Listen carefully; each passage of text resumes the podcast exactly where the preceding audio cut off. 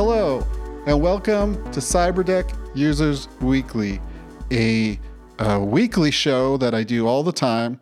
And and uh, today I have a very special guest. Again, my first repeat guest, Matt Odell. Matt, welcome. What's up, my dude? So thank you for for coming back here. And we were talking uh, offline about uh, discussing more technology because we both really like technology, and we were we we were a little bit more esoteric and um, Bitcoiny in the first uh, talk that we did together, but I wanted to just talk about some of this um, tech news that's happening in the world that is extremely fascinating, sometimes kind of frustrating, uh, and yeah, just wanted to to run through it with you. I'm looking forward to it. I know we had a very good conversation offline. It's always a pleasure to see you. Um, Yeah. Hopefully, we can bring the listeners uh, something close to that. Yeah, yeah. We'll see. We'll we'll see. I, I'm not. I don't have a drink here, so you know I can't be quite as quite as quite as loose. Uh, I, the big the big story that is I don't know why it weighs heavy on my mind, but I, I think that is a, appropriate to say. The Apple Silicon Yep. Weigh, weighs heavy on my mind. Um, for anybody who who didn't notice, Apple has new Macs out that are running these M1 chips that are basically slightly p- more powerful iPhone chips, iPad chips. They're fucking revolutionary. it's like yeah it's it's absurd like you you could you could have some people were doing these benchmarks with like they'd like race their phone like exporting a 4k file from like iMovie on the phone and iMovie on the Mac. Like whoa look the the phone the phone won. Um, some people were doing like you know trying to do more straightforward CPU tests and finding like these wild weird results with these phones. But these Apple Silicon chips came out and they are literally competitive in certain cases and, and in a surprisingly many cases with some of the best desktop chips uh, that are out there. And these are these are these chips are running at like five to ten watts of power, like ultra mobile No power, draw. whatsoever. Yeah, that MacBook Air doesn't even have a fan. Um, the Mac Mini hardly ever runs its fan, and um, they're getting they're like uh, a number I saw. It's like a, a lot of times it's like five x the per watt performance compared to desktop chips. So they released it on three of their laptops, right? They released it on the the Air, the MacBook Pro, and the Mac Mini, correct? Yeah, And the only difference between the different SKUs, the different models, is that the Air does not have a, a fan. Um, and the Mac Mini and the Pro have a fan, right? Like, does the Pro doesn't have anything? The base level Pro isn't spec'd up anything more than that, right? yeah. As far as I know, I think the base Mac. Uh, the base MacBook Air has seven core GPU instead of eight, and the theory there is that it's just like chip binning, where you like you have some yields that like aren't perfect, so you just stick those in the MacBook Air. So the chip but- is slightly better on the Pro and the Mini, Yeah, but and not then the much. Mini can obviously draw a bit more, like put a little more power into it, um, but not doesn't seem like overclocked really compared to the other ones either. the crazy thing here is, you know, people have been talking about ARM computers forever, and and Apple's not the first ones to try it, right? I mean, they kind of tried it with their original MacBook, which was like a piece of shit.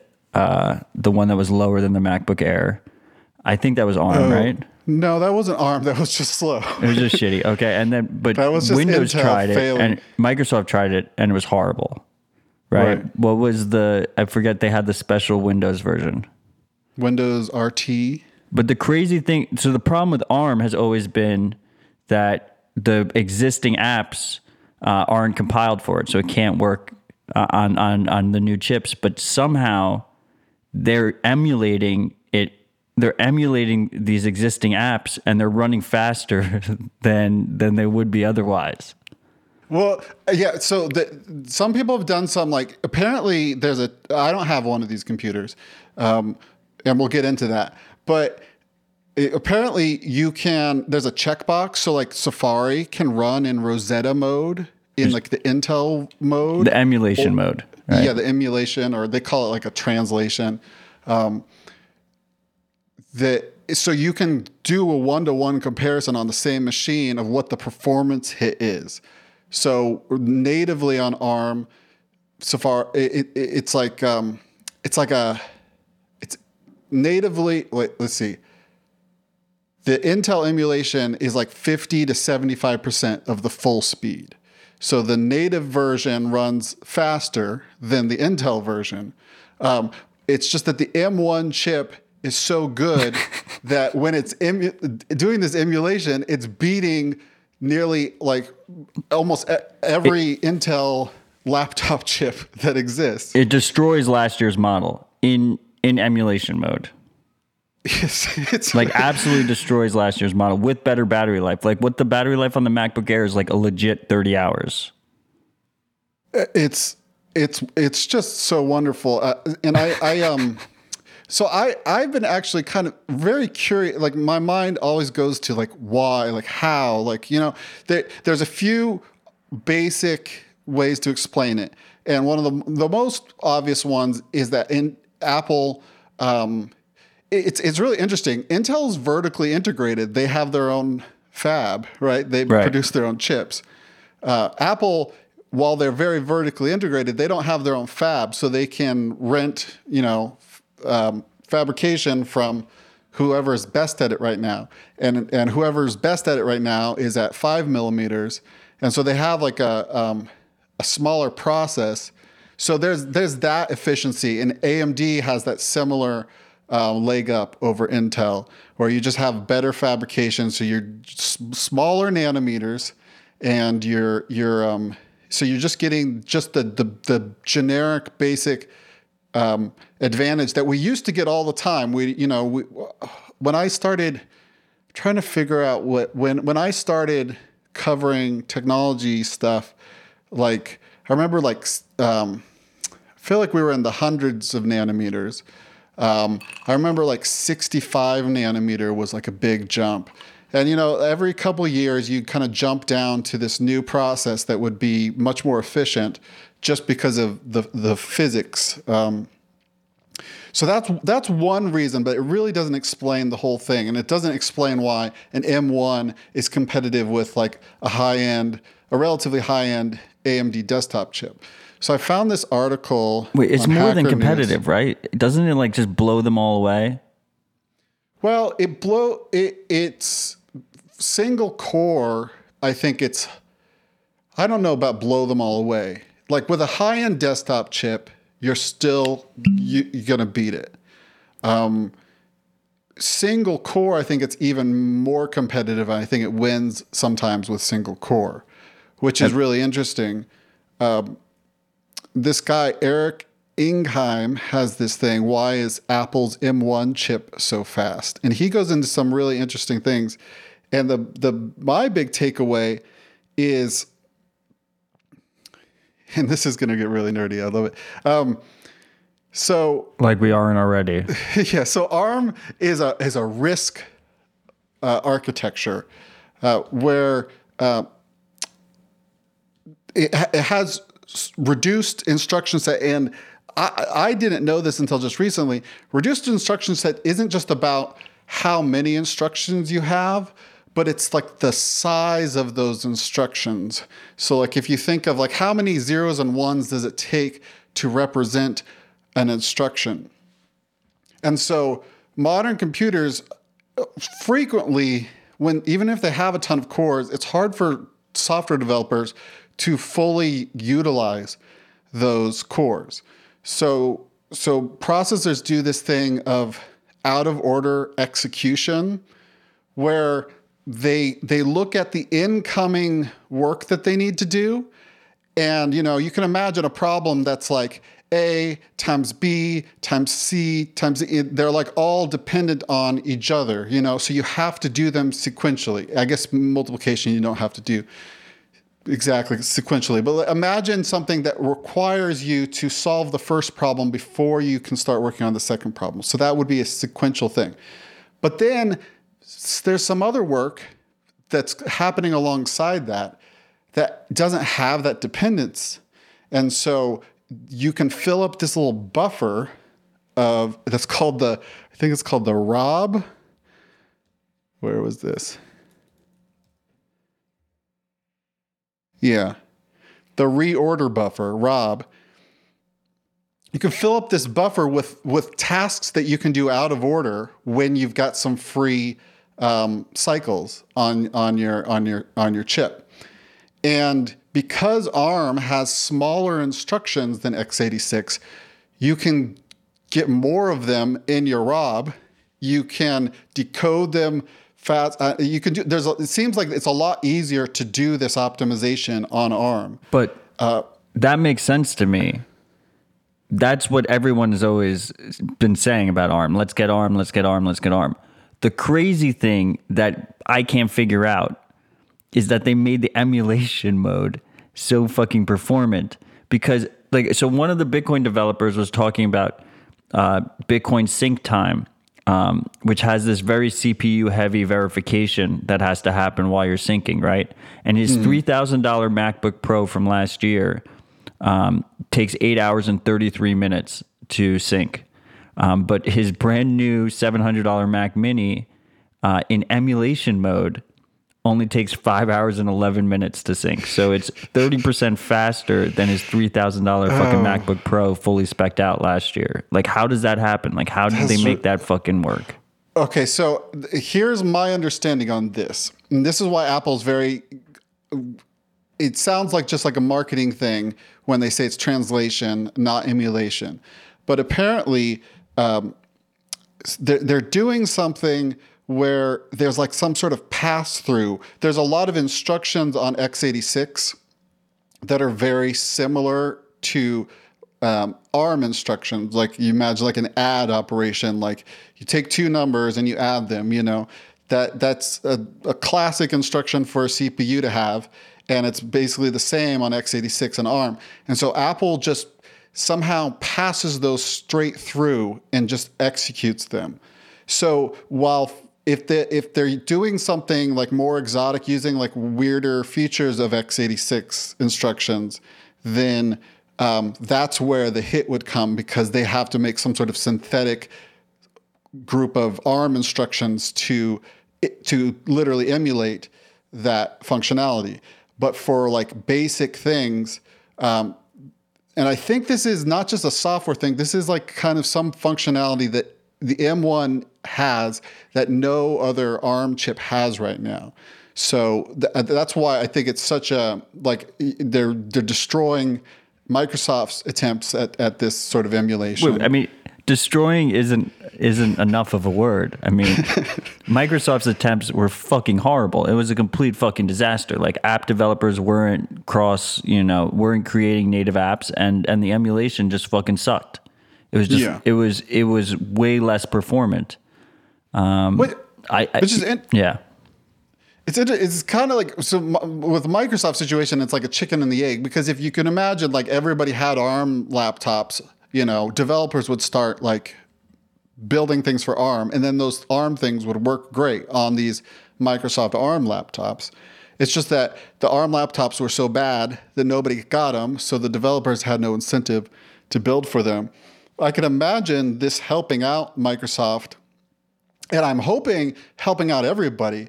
I mean, I feel like now we're it's clear that you can get. I, I still think Apple has an edge um, on making like a, an absolutely incredible chip um, and system on a chip, but I think you could you could imagine somebody else being able to release something that's maybe 75% as fast. Um, that that runs Windows or Linux or something like that within the next um, within it, like I mean we keep we keep talking we keep talking shit about Microsoft right but like uh, ARM Linux has been a fucking hype that people have been talking about forever now mm. right and every attempt at doing it um, I, I know like a lot of people that got the Pinebook Pro for instance which is a nice cheap like netbook style ARM ARM Linux laptop, um, and you just can't use any of the apps you want to use, right?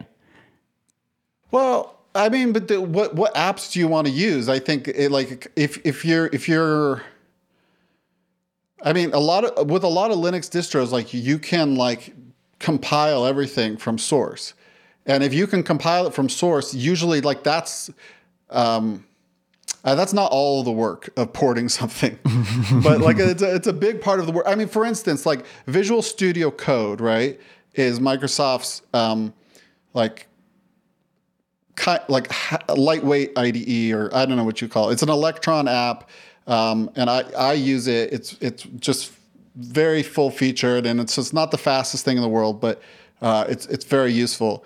And um, but people were building ARM versions of it based on the open source part before Microsoft released an ARM version that they were going to like support and distribute themselves.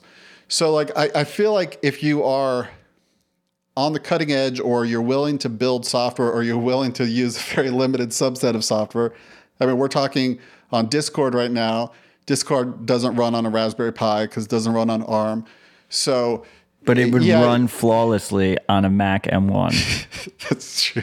like better true. than it does on my fucking fully specked out fucking Linux laptop. And that translation layer is, I I mean, I do think it is enabled by the M1, something that the M1 does, but obviously it's They got like a little hamster much- in there just computing all the code. It's yeah, but it's also you know also Rosetta like Microsoft or Apple made this this Rosetta thing to do the translation, and that's obviously not open the- source. So and then the so other, yeah, yeah. no. And then the other tangential thing here is like the whole vision of ARM as a desktop OS is that ARM is what runs all of our mobile uh, computes. So the idea is, and this is what Windows wanted, and this is what Apple wanted, is that all of a sudden all of the iPhone apps and all the iPad apps are now native um, if you run them on M1. I, I but I, it almost feels like that was supposed to be the main story. I feel like, but now it's it's almost a backstory. Like who even gives a shit about that? Like the real story is that they've made this insanely performant chip um, at very cheap. It's very cheap for Apple, and it's got very good battery life, and it just blows the shit out of everything they've had in the past. yeah. I, I mean, I, I guess my dream would be just that you could get something very efficient, power power to work ratio. The the how how much work a watt of power does. Like that's true for ARM, whether or not you're running mobile apps on it. Um, and I don't. I've never really caught into this um, dream. I don't want a touch screen on my laptop. I don't want to use the mobile version of Instagram on my laptop. You know, I do think desktop apps are are a different thing. Yeah, that's not that's not my vision, but you're right. That is No, but it's the dr- think, it's the dream in the vision. C suites. You know, it's like Yes. the executive dream. exactly. We could get we could get a cut of every Candy Crush. well, they're going to do that anyway. I mean, so we're about to get into the section where the the why makes us mad section. Um, but, but before we before we get there, um, we, so, you're you're completely just just for the record, you're completely against touchscreens on on desktops and laptops. Uh, if if it if it had zero effect on the visibility or the weight or the battery life, then I wouldn't be mad that it was there.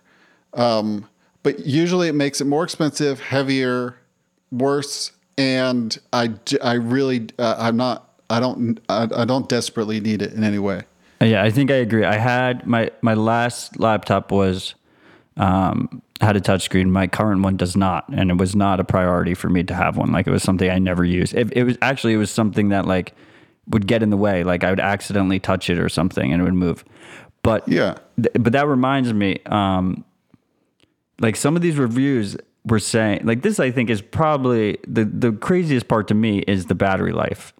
And like some of these reviews, they're talking about they had to change their their their methods for how they review the battery life because it dies so slowly that you can't do it in like one workday. Like yeah, you can't fucking Right, kill the you- battery even if you wanted to.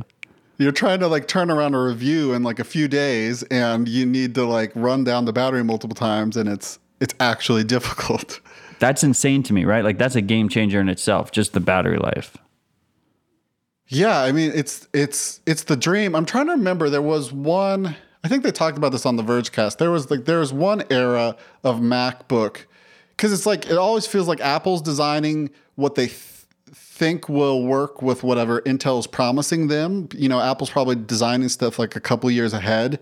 Um, and then they slot in the part once it's actually delivered, but that's kind of near the end of the process. So sometimes like they kind of overshoot the battery.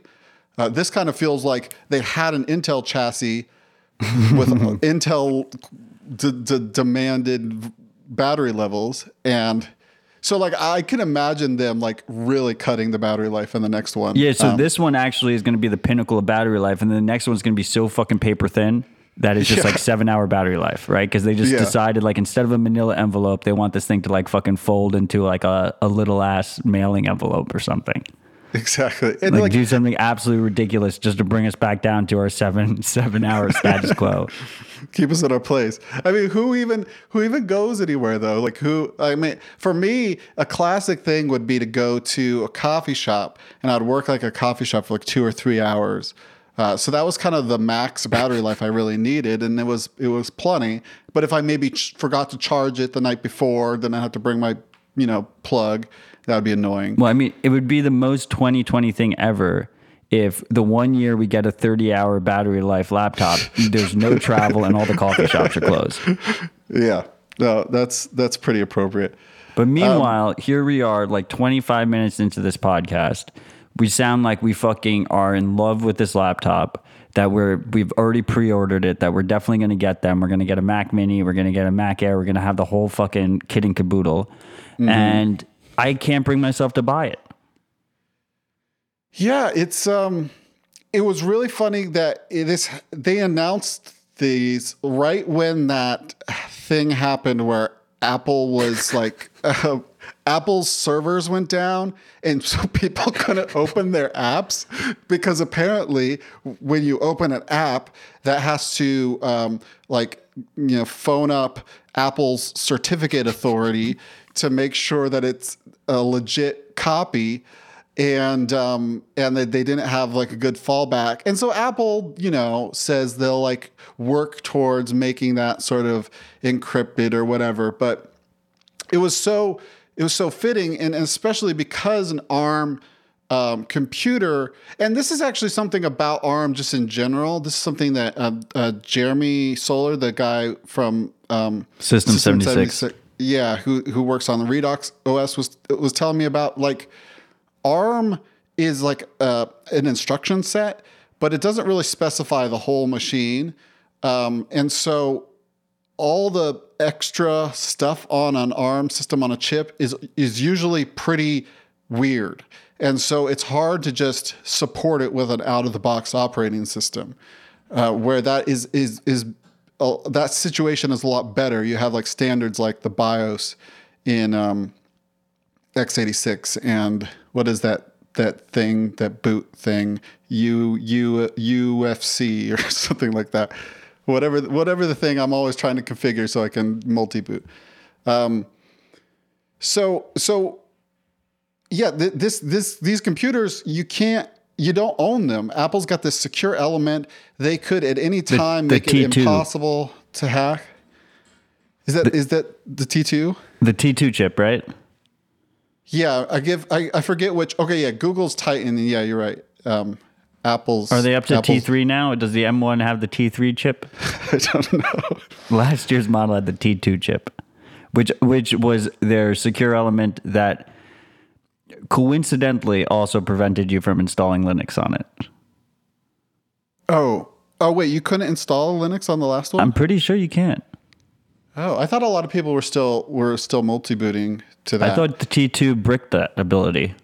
Well, the, the, funny thing about the T2, and this is why even if I was like a Mac user, I'd be like a little reticent about this stuff. Is like the, the T2 bricks people who are trying to run Mac OS. like um, the, I, I was reading something where oh no it you know that guy on youtube who does like repairs like tech repairs and he's always mad at apple about something um, he he was talking about how Apple would these updates will somehow brick the thing that allows the computer to charge. Um, and so the, the computer becomes dead because there's a chip that controls power flow into the battery, and that is not allowing power. And so it just bricks these MacBooks. And this is an Apple software update, like bricking. So, so the idea that like this is such a locked down system, and it's a, such a weird system, especially the M1 stuff, that running running my own software, like a, a, a good example is that right now Homebrew, um, which is how you like install command line apps on the Mac, doesn't work with with Apple Silicon. And so you can apparently you can I think you can run it in the um, Rosetta mode, but like command line apps are like half of what I do, and so uh, Apple Apple should have you know bought everybody uh, that works on Homebrew like like lifetime vacations and then like taken over the project and like make it a native feature of of the operating system.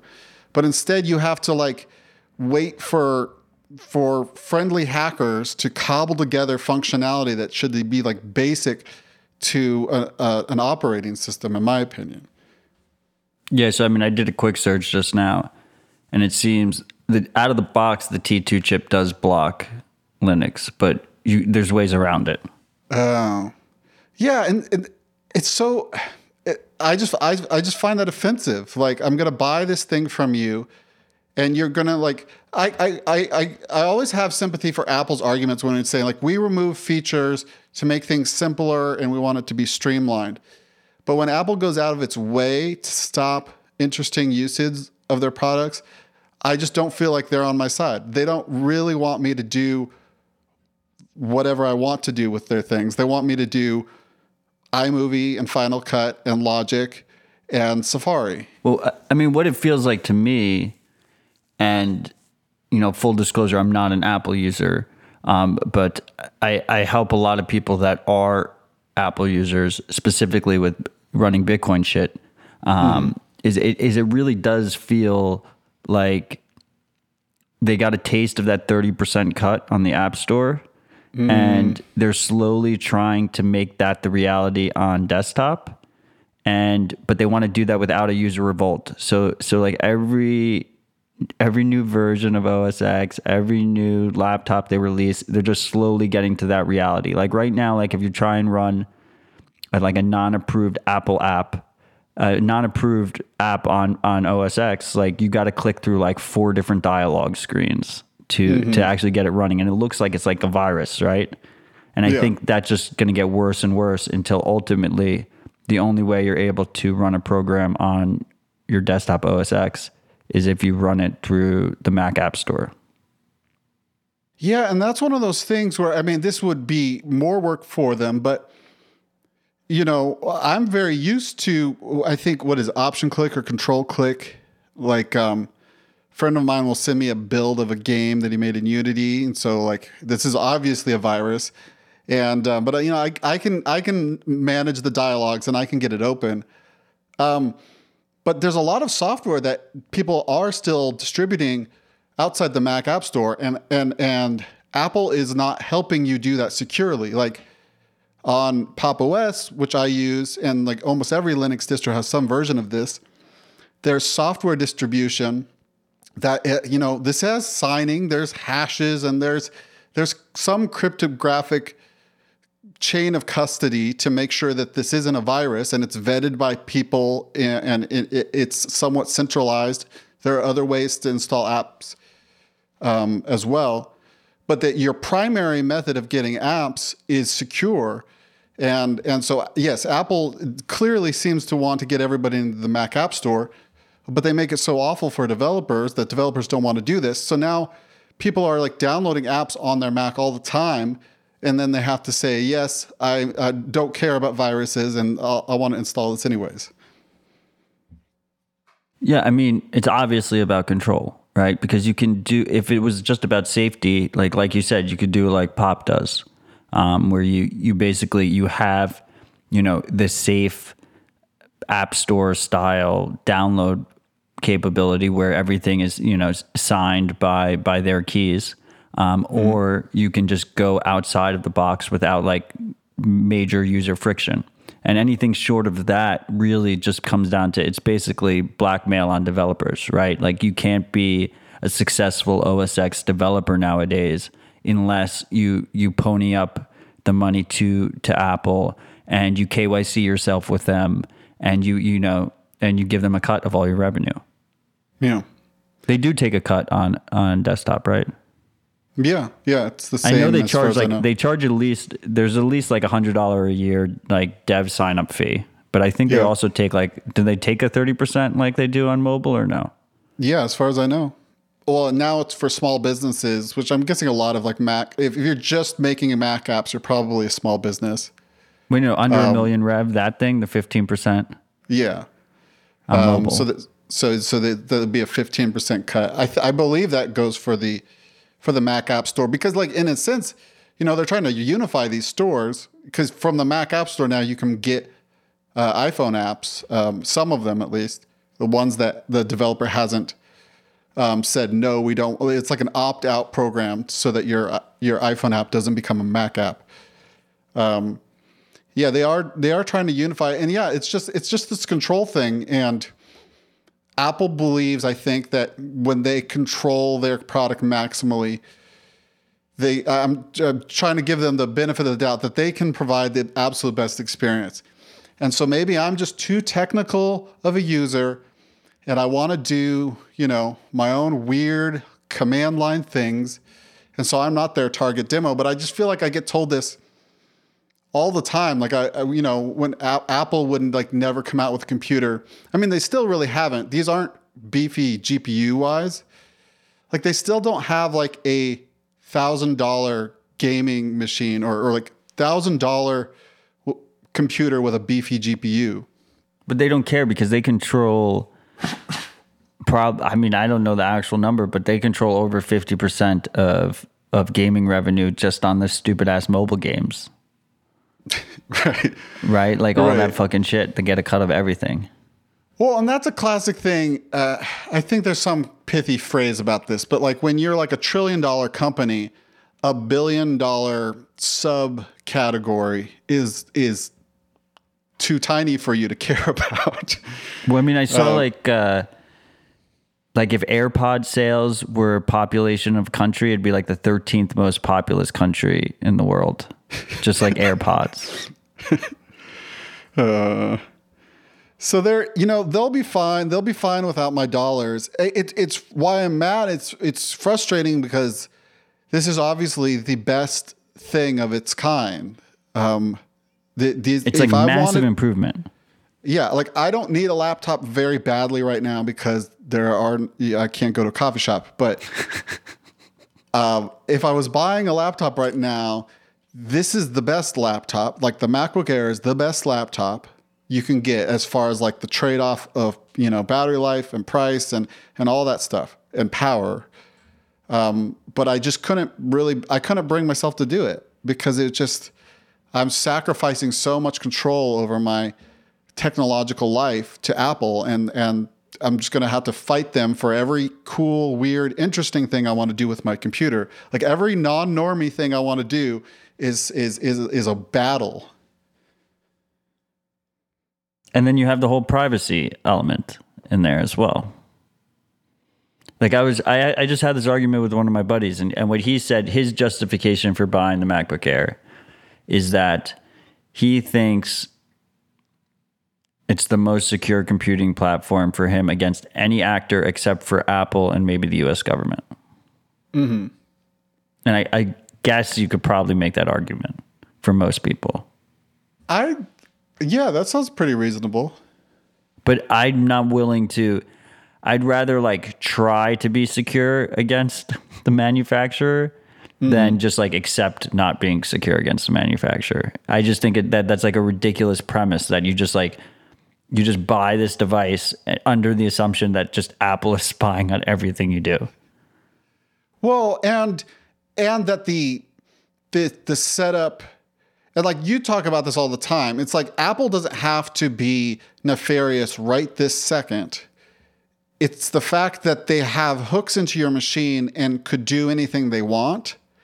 That if someone at the government leaned on them, um, then th- they clearly have the ability to do it. Like, you know, Apple, um, like with certain, uh, like if you configure your iMessage correctly, it is actually end encrypted, and Apple won't have the keys. Like by default, they do have the keys, but apparently it's possible to do that.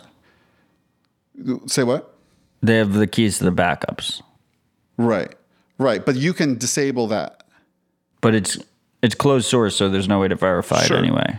But th- the theoretical situation, the, the the product Apple is selling you in this case, where they are actually seemingly like really caring about privacy, is that even if the government came asking, if you configured it this way, we wouldn't be able to look at your message. But the default lets them just dump your iCloud just yes. to the government. Yes, and their default for the Mac is that they could just do it anything they want to it. Apparently, like that's what it feels like. I know that's like not literally true, but like you know they're monitoring your traffic. They're like trying to hide their own network services like from VPNs and stuff. Yeah, like didn't they break Little Snitch on the most recent like Big I, Sur, the most recent update?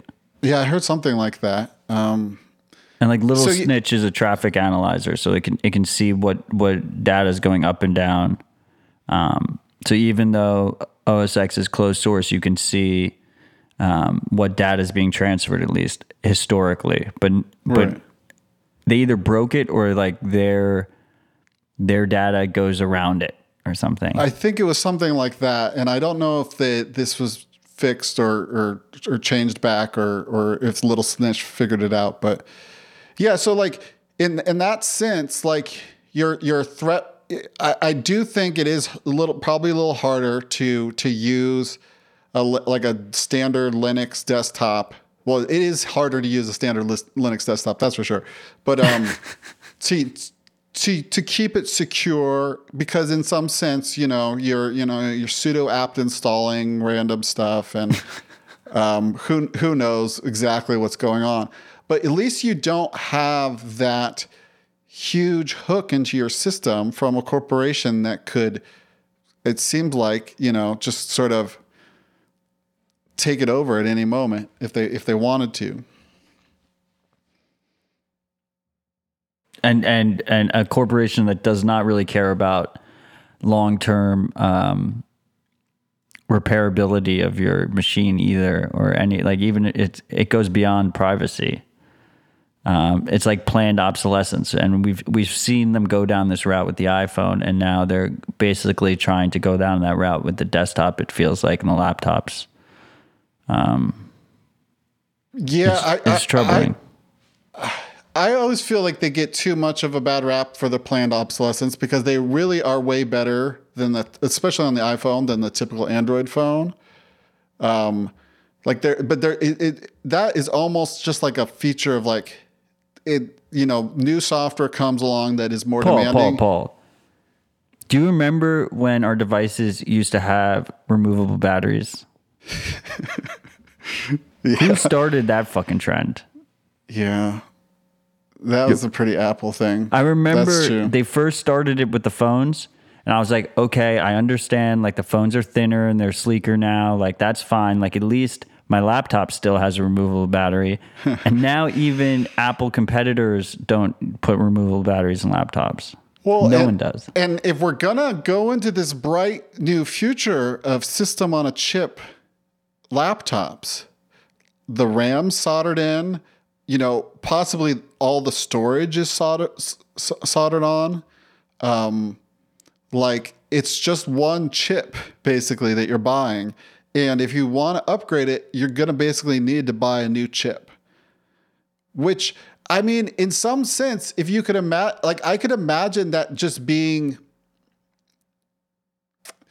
like if, if if the laptop is a thousand dollars and you could this is ridiculous and no one's ever going to build this so I, I, maybe i shouldn't even bring it up but like you could maybe swap out the soc right for like the new the new version you had some some cool motherboard that it manages to work with like different SoCs. And so when a new one comes along, you could swap it in. I mean, the problem with a lot of that modular design is if you're looking for something that you want to hold on to for five years, five years later, the technology will have moved so far that you're not going to want to to swap it in. Like this kind of happens with desktops, where like maybe you can like buy a desktop and then like four years later put a new GPU in it and you'll be fine. But like before too long, you're going to want a new CPU, and that CPU won't work with your old motherboard. So you got to buy a new motherboard, and so you're like replacing a lot of the computer.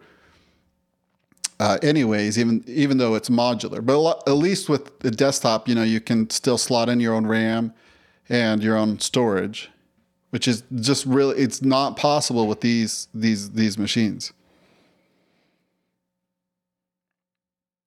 But you get 30 hours battery life. so tempting. Like if it was see if it was if it was two hundred dollars, if it was a Pinebook, right? And it was fast enough for everything you do during the day, and it works for like two years, and then you buy another one that's twice as fast two years later.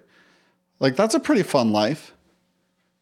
Yeah, I know. After you said the thing about Android, when I said planned obsolescence, like this is coming from the guy who like buys a new Android phone every year. So, so like maybe I'm, you know, full of shit. But uh, it I- does feel like they started that curve and that they've been pushing for it. Another random thing with this ARM with the M1 chip is that it only allows on the Mac Mini only allows two. There's a limitation. Only allows two screens. Yeah. Does anyone care about that? Is that like a real limitation?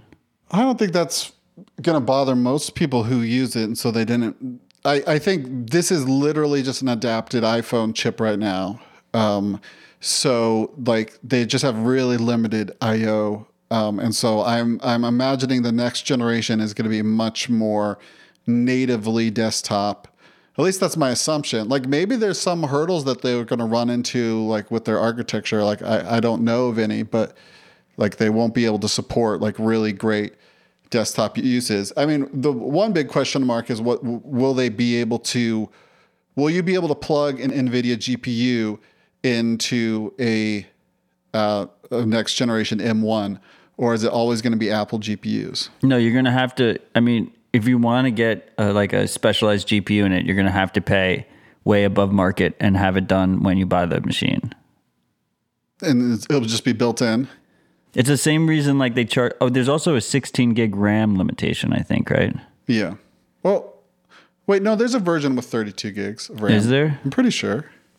But anyway, the reason I said that is because it reminds me of like how Apple charges like four hundred dollars to three hundred dollars for eight eight more gigs of RAM.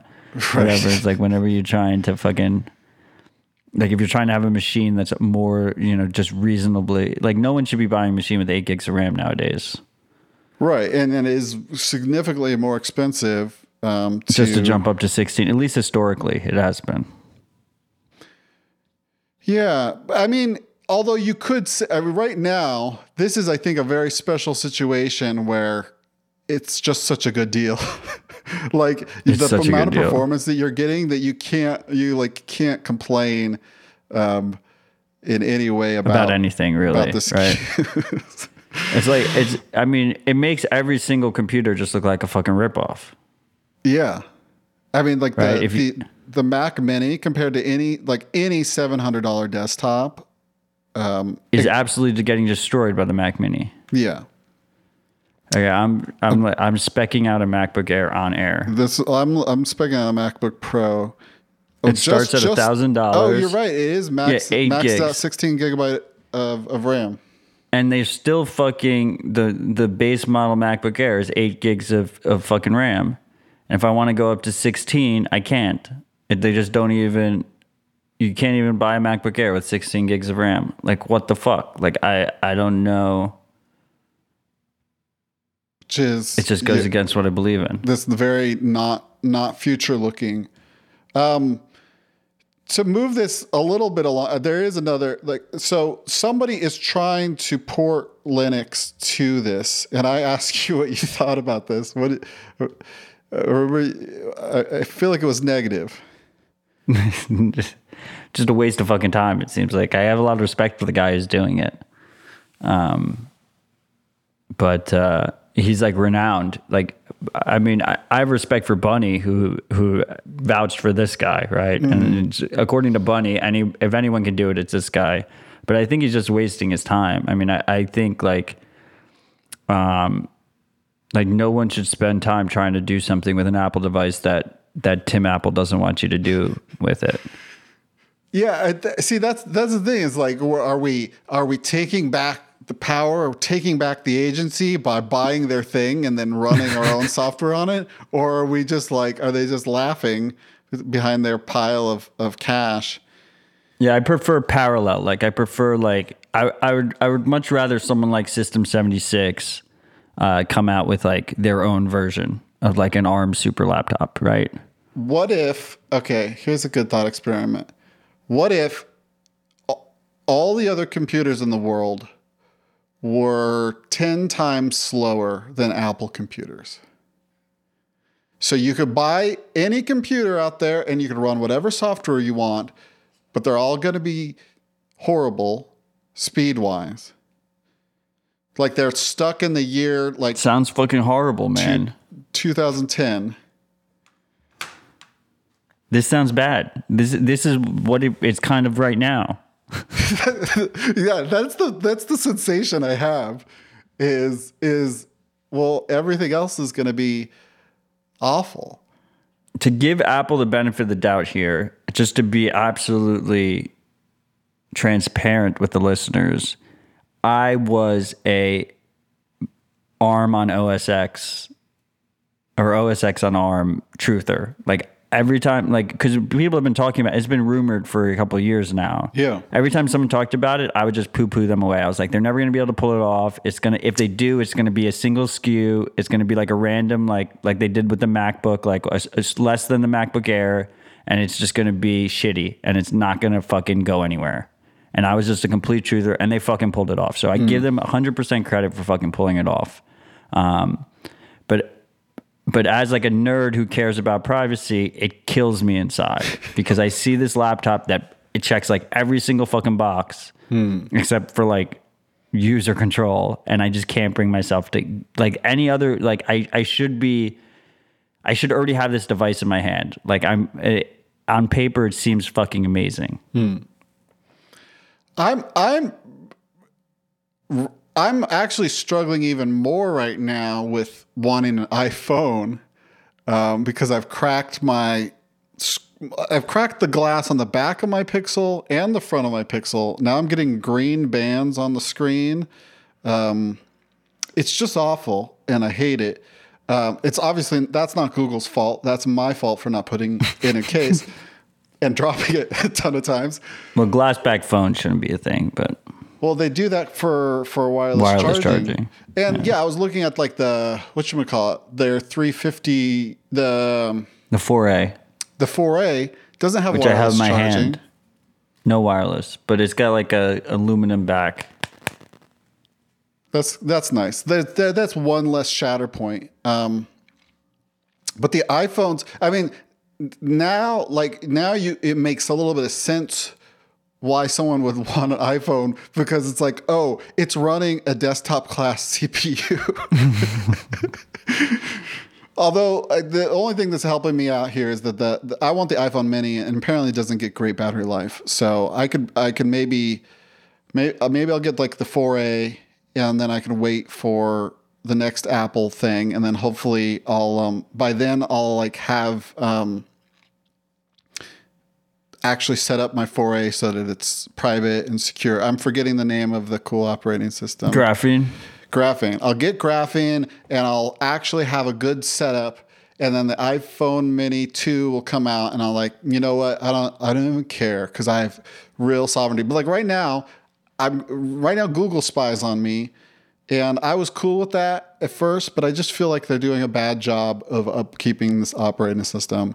Feels like a mess.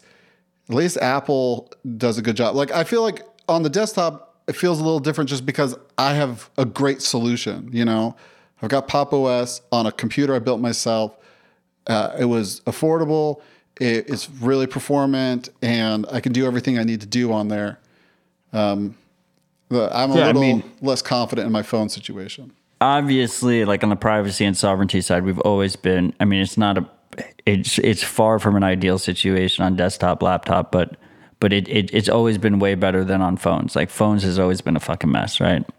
As, as far as i'm concerned like like you go into the apple ecosystem and you just you got to go whole hog. Like like the the main advantage of like an iphone and and a mac and shit is that it just all works together right? And just the Like you whole can thing works together. FaceTime your family. but but like let's like let's be absolutely clear here. Um both google and apple the two titans like want the same thing right? They they they want full control over your devices and they're gonna they're using the excuse of, of safety for for that control. Um but but really it's it's revenue and money. Um and and and we already see that like like Chrome OS, like if you trust Google, which you shouldn't, um, like and you don't care about the US government, like Chrome OS is like a very secure like a Chromebook is a very secure desktop if you trust Google.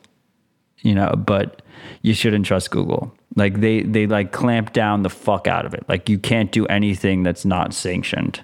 Um, and that's like where Apple's going. So so really we need open platforms and we need open hardware. And the question is, do we have the proper incentives there for it? And we don't really. But I think that as people get owned, hopefully there'll be more and more demand for um like we brought him up earlier, like our boy Bunnie, like he's he's working on this like open hardware platform on mobile. Um, and let's be honest, like the first model is going to be absolute fucking shit, right? But uh, like I feel like there's there's actually some momentum there. There's some demand there. There's some hype. I mean, it's it's very it's very inspiring what he's so yeah, Bunnie he's bunniestudios on on Twitter. He's he's kind of a legend in the hardware scene and um yeah, he's gonna uh, see, and that that's one of those things where it's like that's gonna be ten or twenty times worse than like the modern iPhone when that come if if if and when that comes out. Like the idea is to build a a a mobile device that you can use for communication.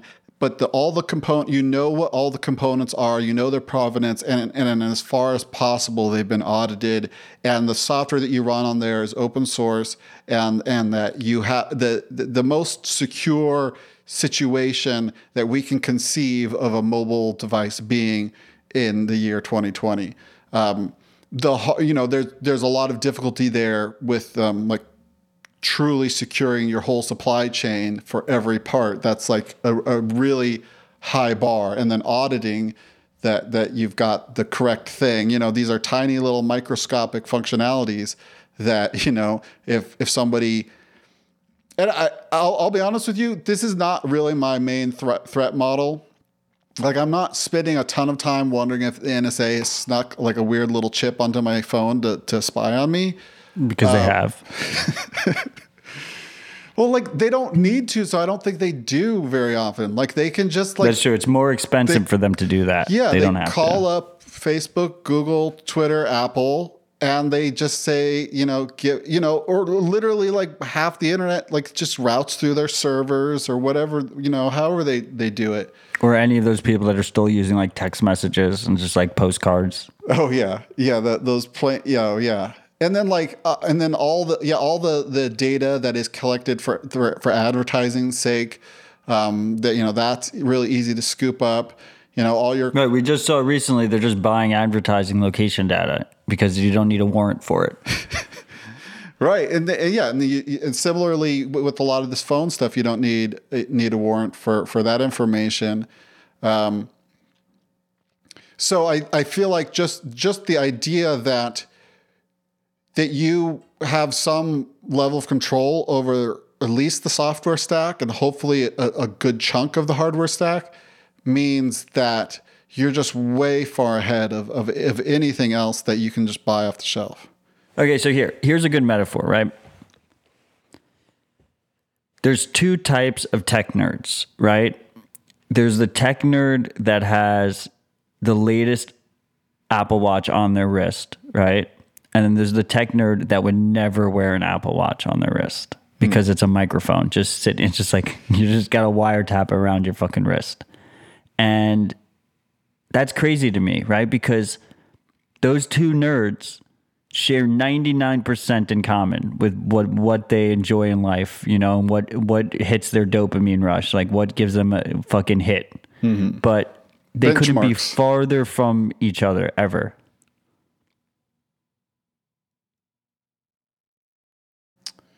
Yeah, well, Would you wear an Apple Watch on your wrist? no, but I, I, I they're kind of cool. I kind of want one. I, I'm really interested. I was really interested in wearable stuff before it became the this extension of someone's cloud computing infrastructure. like I really It's a wiretap on your wrist. Yeah, I want like local interesting information and I want to deal with that information, you know, locally on my own land, you know. Um there there there's what was it? There was a, even a name for it, like in the back in the day. It was like personal area network or something. Like the idea that you'd have devices on your body that would be ne- networked with each other, you know. Um, but always, it's just you know, it's just a the, the phone is is the hub of those now and but it's just a proxy to the internet you know it all It's almost like land doesn't even exist anymore. It's just all fucking WAN. It's all wan all the time. Um so yeah what what would be and this i feel like this is like the grand question um in general is like obvi- obviously there's, there's not enough of a profit motive. Well maybe, maybe we should do this next next topic to kind of and then we'll try to bring it all together But I mean, bit. before we go to the next topic, like the the thing that I battle with all the time is that I go between wanting the latest and greatest technology and then not wanting any electricity in my house. Like I don't know what to do. Like what the fuck am I supposed to do when when I see all this shit and I think it's so fucking cool and I just want to play with it, but at the same time it scares the shit out of me. Yeah. Well, I have like a Oculus Rift that's basically bricked. Yeah, I bought one of the um, what's the standalone version? I have the standalone version. Oh yeah. And I have like a year and a half until they're going to force me the to make a Facebook account Yeah, to use it's it. the Facebook head crab. Yeah, Um, I mean, it, it's a cool device, and I was able to use it without a Facebook account. But Mm-hmm. it also has eight cameras on the front, so you know where your proximity is, and it scares the shit out of me. So it's just been sitting in my closet. I used it twice. Yeah, and I think Yeah, I don't know what how Yeah, I, I, I the, the the thing is, is that the fix seems like okay, make a version of this that doesn't require a Facebook account, but there's clearly no incentive. There's not enough incentive on the market. There's not enough money to be made to make this without it being some sort of play towards Facebook data ga- gathering. You know, it's not enough to sell a good piece of hardware and and have an open store where people can deliver software to it. You need to socialize it and and pull it into your social network so that you can you know upsell or I don't know even what they're hoping to accomplish by forcing Oculus users to to use Facebook for everything but you know that you know I'm seeing these ads all the time for Oculus. Like they're clearly like really into it. Um, but it's you know, it, it, no other company does anything even competitive. You know, the O- Oculus Rift stuff right now is is, Facebook's going to own the shit out of VR. is, is the M1 of VR. Yeah, in in five years, like if you want to use virtual reality, like you're gonna have to like fucking bend the knee to Facebook to use it. Well, and so I kind of hope that there will be something trailing in the wake. Like there will be like there will be a headset that will be 3 years behind. So three years from now, someone will be able to make a, a a headset that you don't need a Facebook account, but is as good as the. But then you're just gonna pick. You're just gonna be like, I picked this different corporation to be a slave of, and then and that corporation I just like a little bit better than Facebook, and hopefully they don't become evil within the next five years. Well, so this yeah, this corporation would have to have some sort of business model that is selling VR headsets. You know, like the there would there would have to be enough money in it just in selling VR headsets for that to to to work. You, you couldn't you, they couldn't have some sort of social social play like somehow maybe maybe Trump will ban section 230 and social networking will be illegal and and then now now companies will just have to be just hardware companies because they can't can't afford the lawyers it, it, it would require to to do. Did you read networking. Ready Player One? Yeah, And did you you watch the movie too? yeah, yes, which was Like the movie was kind of shit. tangentially related. Yeah, uh, but the, the book, I, I think the book was written to be a movie, and then they fucked up the movie. But anyway, um, like that was a dystopian book, right? Yeah, Do you think everyone who reads that thinks it's a dystopian book? I feel like I, I've I think I've changed over the past maybe decade or so, um, where I think I was pretty pretty happy to be a pod person. And I would live in a pod, and if You're the exact opposite now, bro.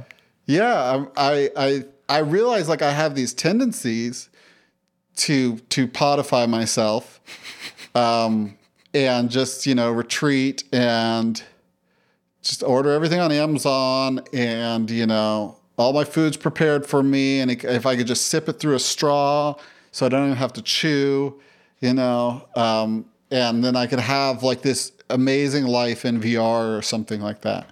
Um, but I do think, and I don't know, I just it does feel like sometimes like that is, I, I, I th- there's something I find like um, dys, dystopian about seeing a VR ad while I'm watching Twitch during a lockdown. you know, it's like look how wonderful your forced seclusion can be. Don't you love this prison we've built for you? that's the. I mean, that's the. You ever read uh, Brave New World? Yep. I mean, that's the idea. The the the prison is so comfy. It's so much fun. It's so That's how they get you. The M1 is so fast.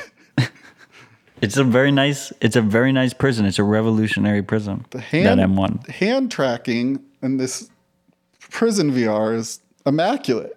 It's like I'm. It's like I'm. I'm there. That's what it's called. The Oculus Quest There is the one go. I have. The hand tracking's fantastic. For like a four hundred dollar device or whatever the fucking cost was. I think it's down to like 300. It's ridiculous. I know, but I bought it. I bought it at the beginning of the lockdown, and the price actually went up. It was like a good investment for a while. It went up like twenty percent Uh, when the lockdown happened. But whatever. I mean, they came out with this, the second version, but the hand tracking, like it is close. Like they're very close. Mm. Uh, Facebook. yeah. Which is it's interesting though that it hasn't. It's still. It's. I think it's much more successful than it's ever been. I don't think it's truly taking over the It's world niche yet. still. Yeah. Um, this is so. This is still related on this sort of theme, but this is uh, this is not the M1 processor. Um, Google uh, AlphaFold. Um, What's the theme, Paul? Okay, the theme is. Wait, I wrote this down somewhere. it's so fucking good. Wait, where did I put that? I'll read it. The Okay, theme yeah. is he wants to explore amazing, world changing technical breakthroughs from companies that he wants to see dead. yes. yes. Absolutely. I it's it's these these mega corporations and I'm not mad that they're big. I'm mad that they are are ag- ag- against me in so many different vectors. Um, and yet they are they're winning. They are um, they're doing the work and they're like they're they've got hustle and determination and uh, uh, Google, I don't know how many billions of dollars they've spent on DeepMind. Um, plus, they also have fired up their own chip division to make the TPU, to make their own like um, machine learning hardware, to so that they can like run stuff in the cloud. You know, for obviously for their own purposes, but also DeepMind uh, um, can like run all of their machine learning stuff in Google's cloud. Um, so DeepMind, you might know from like AlphaGo, uh, has now come out with AlphaFold. But apparently, this is the second version. I didn't even know they were working on this. Um, and it's they're folding proteins, and they're folding proteins that at a quality level that is now considered a solved problem. As in, like they have some metric for rating how well a simulation folds a protein and the the kind of benchmark was around 90% because uh, quality like 90% accurate to how a protein actually folds and um, like they were hovering around 50 or 60% and then blammo here comes alphafold and it's solved after like they've been working on this for decades. Uh, you mentioned you, you were you running folding at home. You can hear my dog in the background, right? Hates Google. Yeah, my dog.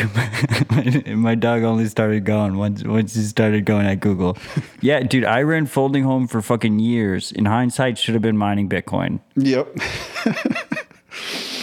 Or like I folding at home is the coolest been, fucking thing ever. You, but at, with this development, it was completely useless, right? Like yeah. I'm, we're we're talking, we're talking negligible effect compared to what Google's doing right now in a matter of days. Yeah, and and yeah, like I said to you, you should have been clicking clicking on AdSense ads. Like, yeah, because then I could incentivize Google to to speed up their research to get yeah, to this point, and like, that would have been better for the world. This is one of those projects I feel like is only possible. Similar with the M1, this is only how possible, many AdSense ads have you clicked? Probably like five in like your lifetime, right? Yeah. Like, how is their whole business model that? And I've like never clicked a single. Like, I've like maybe like yeah five accidentally like my cursor accidentally like clicked the fucking ad well uh, the big one actually I, I probably clicked hundreds because um, when you Google something, the top results are an ad that is made to look like a search result. Uh, and and all, so they tricked me into clicking it. Yeah, and I don't even know. Trick you into clicking because a lot of times it looks and it is the exact thing you were looking for. Like if you Googled Apple, you'd probably see an ad for Apple, and you could click. I I, I don't know. I feel like they, there's no way that that can I don't know if that's a, huge chunk of their revenue, but anyways, yes, I, I, I, I, but yeah, if I see one out and about, really like you're on a random page and on the side, like the AdSense ad banners, yeah, like no. there, you know, like no one clicks those. No, well, and that's you know, to be honest, that's that's why Facebook is such a a a, a profitable company and that's why they need to to know more about you because they can you know especially like an instagram they can like they can hit you with the exact product i probably clicked more i i hardly use instagram i probably clicked more instagram ads than i have google ads are you so how many social networks are you on i'm just completely derailing this conversation i lurk on instagram and i have twitter I don't have a Facebook account technically, although obviously Instagram is Insta. Um, you have WhatsApp? No, I don't have WhatsApp. Uh, I've got Telegram. You got Snapchat? I think I do have a Snapchat. You have a TikTok? But I don't use it. Yes. Yes, I have a TikTok. Really? Yep. Oh, wow. Um, My boy's TikTok famous. Who's your boy? I'm I'm not gonna I'm not gonna publicly connect myself to him. Oh, okay. I do not have a TikTok. You're what? You do not? I do not. I my only social media I have is Twitter and Telegram, if Telegram counts. And is it because you you don't want? Is because you think TikTok's gonna spy on you, or you know TikTok is gonna? Did you watch the Social Dilemma? No, I didn't. So the social dilemma like kind of comes from like a socialist angle. Mm-hmm. Um, which I disagree with. Uh, you know, like it, it- at the end, it like asks, it, it says we need collective action to like stop these corporations, which is actually kind of where I'm coming from, because you were like these big corporations, um, we want them to die, but they're creating all these amazing world changing things. And I think m- me and you, I don't want to pigeonhole ourselves, but we come more from the libertarian side. Yeah. Um, I want these. I want these companies to die because they fail to meet market demand. Right. Like, but, but it's instead of collective action, it's like individual personal action. Right. Right. Right. But, um, the social dilemma is like, I, I mean, I came to that conclusion myself, right? Is that, is, is this idea that they're basically trying to profit off of our attention and our attention and our time is like the most valuable thing we have. So I can't let them do that to me. So so my main social media now is like Signal group chats. Like I have like my friends and family I have on Signal group chats and I just I'll like drop a picture of the family in one of those group chats or something. I mean, that's really beautiful. Um, I really think that is the ideal. It's weird because Twitter is like so special because like it's a way to like broadcast publicly. Like you can say something that could get tweeted by retweeted by somebody else, and like ten thousand people will see that thing, or you know maybe you know once in a blue moon a hundred thousand people or a million people will see that that thing. Um, obviously, that would be a, a failure of your group chat if that happened on Signal.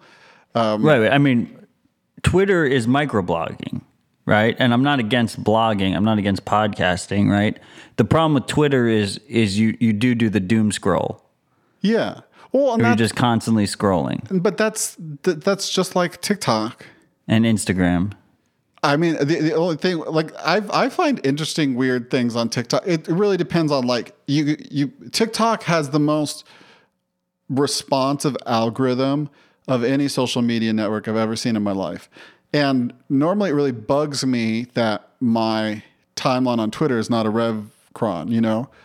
But I don't follow too many people on TikTok. I just go on there like maybe once a week and I start scrolling and you just see random stuff and what you hold on and if you watch the whole video or especially if you like it then TikTok shows you more of that exact style of thing. And Yeah, so maybe that's more of my issue, right? Is is I'm I, I'm not trying to defend Twitter. Like Twitter's a fucking mess right now, and um, I've been looking for alternatives. So we'll see with network effect and whatnot.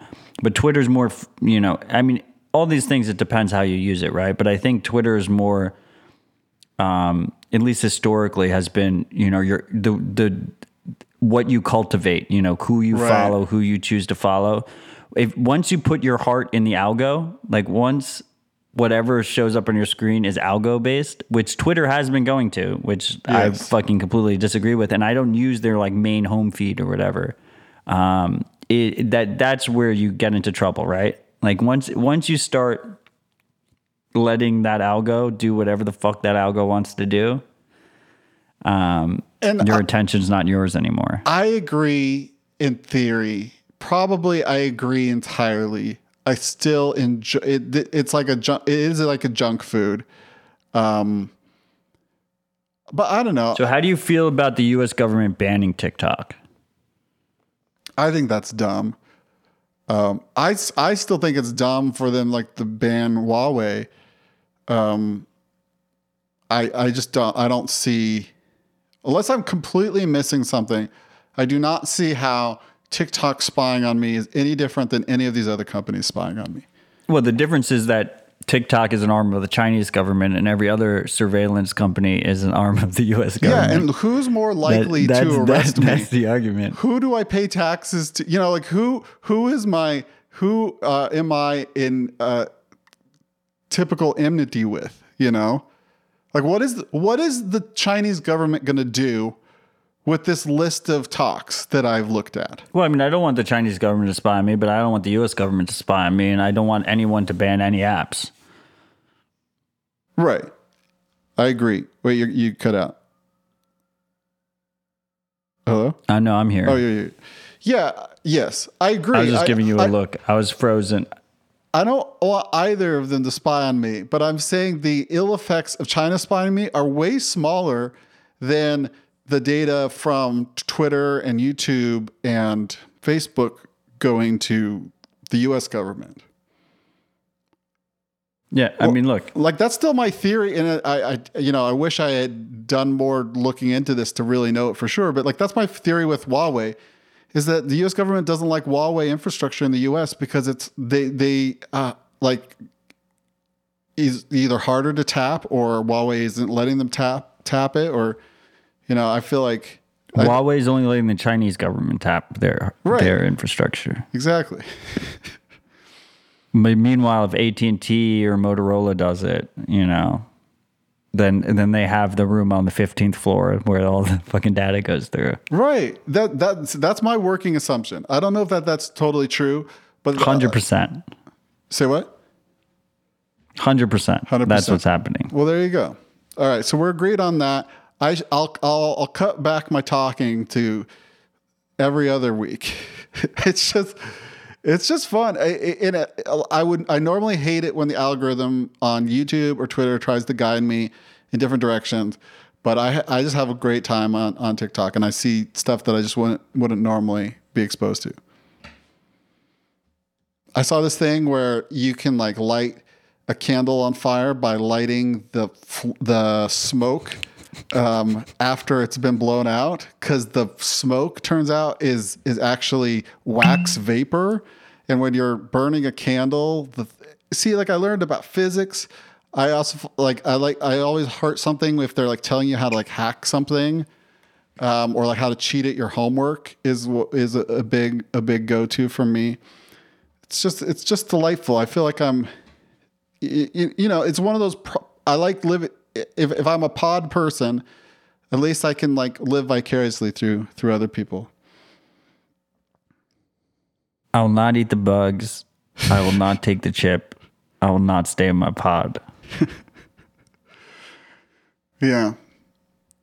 So that that so that's my ideal. That's my ethic. But um, but yeah, the You're pod, full of shit.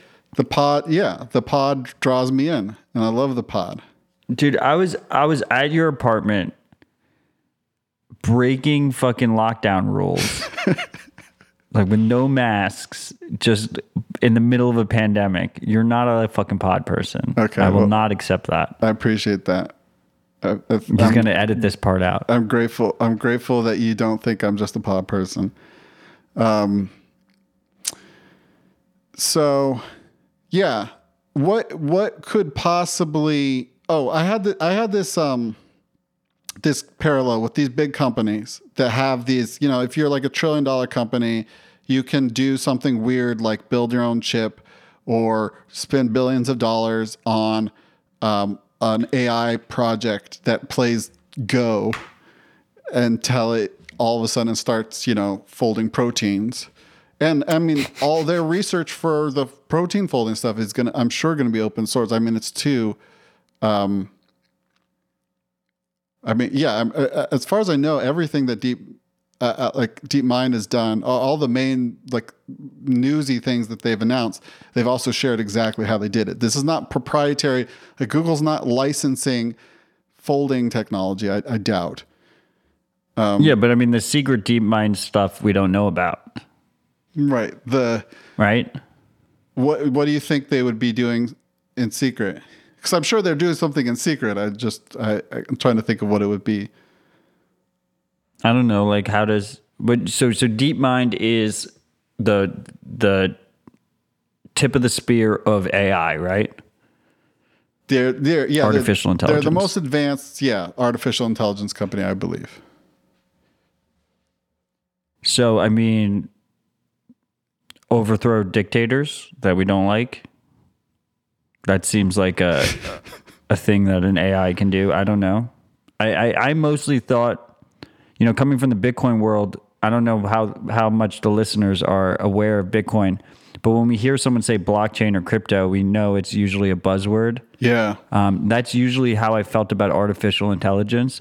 I mean, DeepMind kind of caught me off guard. Um, but I'm not a spe- I, I I I don't pay that much attention to that sphere, so I don't know how far along they are. You know, the articles seem like they're pretty far along, but I also just have this general gut reaction where I'm like, I hear AI and I mostly hear in my head bullshit.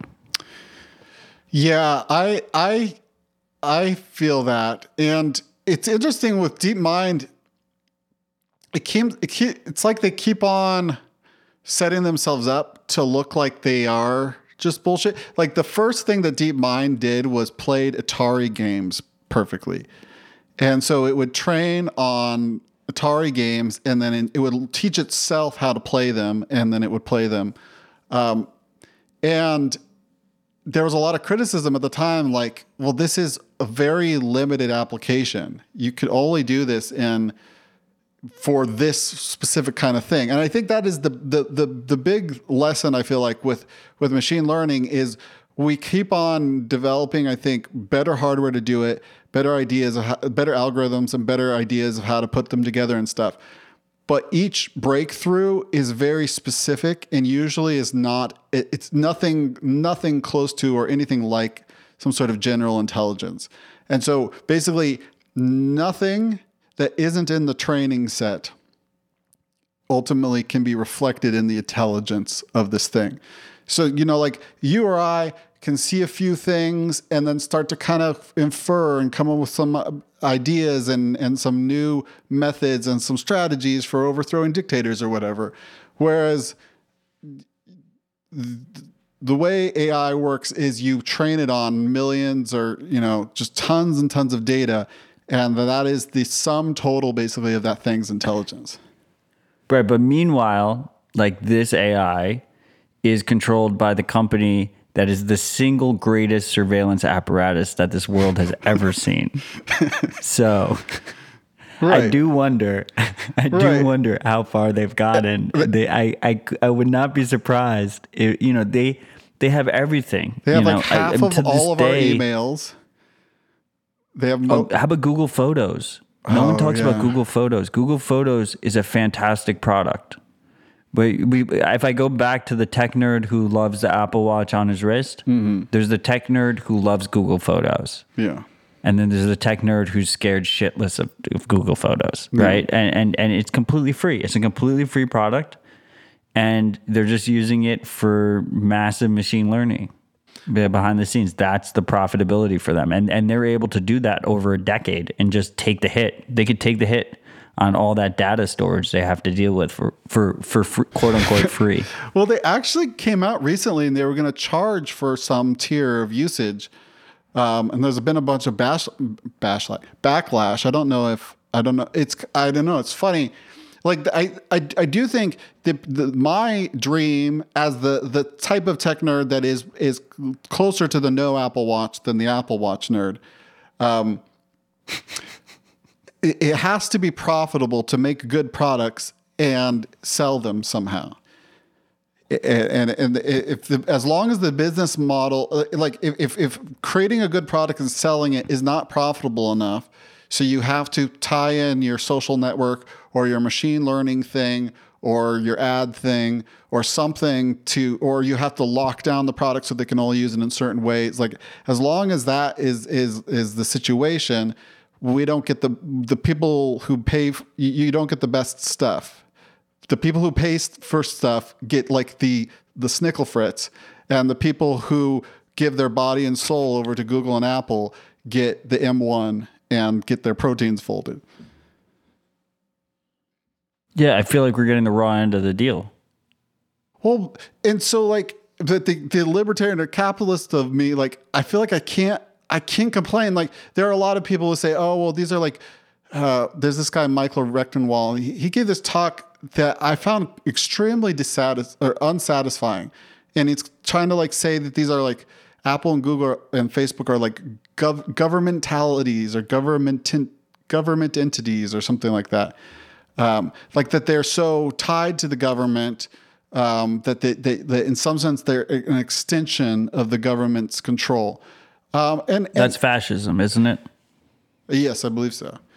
Um, but Where like industry is government and government is industry. Well, and there's also the idea of like oligarchy, where you just have powerful, rich people who are kind of like running the world. And I Right. feel like that, that maybe It's like a- a combination of the two. Yeah, I think we have a little bit of fascism, a little bit of oligarchy going on. Um, but there's also the fact that Apple just makes the the best product, you know? Apple just makes a really good thing. So it's not I know, but like just the there's not just I'm not just being manipulated into to getting Paul, these things. in the 90s when we were growing up, you could buy the nicest or like the early 2000s, you could buy like the nicest Sony music player. Yeah. The best one, the state of the art Sony music player, right? Yep. and there was zero privacy trade off. You know, there was no there was there was no trade off there where you were like, I I if if I buy the latest and greatest best audio quality thing I could buy, like will this fuck me in 10 years or something? Like you didn't have to consider that. It just wouldn't. Right. But now it does. What happened? Right. Well, and I feel like it's like the it's like that that business model still exists. It's just overshadowed and sometimes it's overshadowed that it so much that it gets crowded out of the market, but it's overshadowed by this business model of um, of an Apple or like a, a company that's trying to rule the world has the ability to to to kind of like create like lost leaders and stuff like that. Um, whereas you know, because like like think of like Google and Amazon, how they've approached getting um, home assistants into your house, right? Like the Alexa and Google Home, uh, they they sell them at a ridiculously low price because they have other They're losing money on each device. Right. So they have other ideas. So now, if you were the Sony of now times, you know, what's what's a good audiophile brand? If you're, um, wow, I'm so out of it. Like Bowens and Wilkins, Bowers and Wilkins or whatever. there you go. Your Bowers and Wilkins. You know who I'm talking about? I think so. Yeah, let's, let's go with that. Um, you you can't sub if, and you want to make like a device that sits in your house and you ask it to play music. You don't have the AI chops to to do good listening for for voice, like voice commands, and you can't afford to sell it at a loss because you actually need to make your profit on this. You're not going to make the profit in the broad Sonos. ecosystem. Sonos is a good Sonos example. is a perfect example. Yeah, their stuff is way more expensive. But they've like basically bent the knee. They're just like, w- you can use Google or Apple voice assistant or Amazon voice assistants. Yeah. Well, the, Right. the, I don't. I don't have Sonos, so I don't know. Um, is that the case? I mean, I only know from watching tech news and stuff. Like I don't have a Sonos either, but I know that they they they their business model, Sonos's business model, is purely selling you hardware, Mm. right? They sell you these fucking speakers that are expensive and they connect to each other. There's no subscription. You don't pay a Sonos subscription fee. They're I don't think they're supposed to be selling your data. yeah. Do they sell like your their data? business model is particularly hardware, but they couldn't compete with these other guys, so they just let them in. They gave them an entrance. They're like, you can monetize on our platform. Yeah. Which I mean, if, if- I've always been surprised that Sonos is still around. So like maybe they're like a good example or of of a somebody offering something that's compelling enough and good enough that and that it can just be a product and it doesn't have to be a world domination strategy. Um, but as libertarians or close, like we should be fine with that. I'm fine with it, kind of. We're fine with what? Like these companies should be able to try and dominate us. That's how we get the best products. I just what my issue is is where they start co-opting regulators so that other Right. competitors can't come onto the market. which I feel like is almost always happening. Like I feel like that is like the the the classic move is that you you you're a scrappy upstart in a garage and then you succeed and then you become big and then you kind of try to pull up the drawbridge behind you um, and kind of hold off I mean, a, b- one of the big ones I think in tech is patents. Um, I think I do think this could be a way. I mean, th- this is frustrating because this is me saying, "Hey, government, change so that this can, you know, so that my life can be better." You know, I I, I still can't think of a good way other than like buying a laptop from System seventy six and buying cool audiophile stuff from people who make cool audiophile stuff, and hopefully someone will make a fun, good, interesting wearable that doesn't track you and a good VR thing that that that doesn't require a Facebook account. And so like supporting those sorts of projects and products, I think, and you know, trying to get this Bunnie phone if if, if it ever comes out. I do think that that is one way to incentivize that kind of that kind of alternative tech. Um, but for I, I mean, I think it just comes down to convenience versus privacy, right? Like you're going to always, you know, the more convenient option will be less private. I, look, for wearables, we Garmin is kind of doing it. Um, we kind of we kind of have, you know, we have System 76, we have Purism, we have these small niche manufacturers that are trying to do um, privacy sovereignty first. Uh, but yeah, I mean, look, the big company, like, I mean, I I don't think reforming patents is a is a pro government position. I mean, that's I, like patents exist in the first place because of governments, right? Like IP exists Oh. in the first place because of government. So asking them to reform it isn't really requesting government intervention. It's actually requesting government disintervention, right? Like we're asking them to just step the fuck back. Yes, I absolutely. It would be the government way less involved in our lives and way less involved in technology. And I do think it would be very liberating and and we would get great results. Like, you know, it's it's illegal to make your own GPU basically. It's illegal to make uh, your own CPU in a lot of cases. Thankfully, we have like RISC-V, which is a truly open source architecture that could uh, hopefully um, we could start seeing some good results there. But um, but it's it's for me it still feels like kind of a powerless play it feels like uh, my life could be great if somebody fixed this problem with government you know and like i don't want to be in that like supplicant position all the time i want to i want to have a little more a little more agency than that I mean, and so I'm. I mean, I, I we're both lifelong Americans, right? Mm-hmm. And and I I do you know I it it kills me inside that when I wake up in the morning,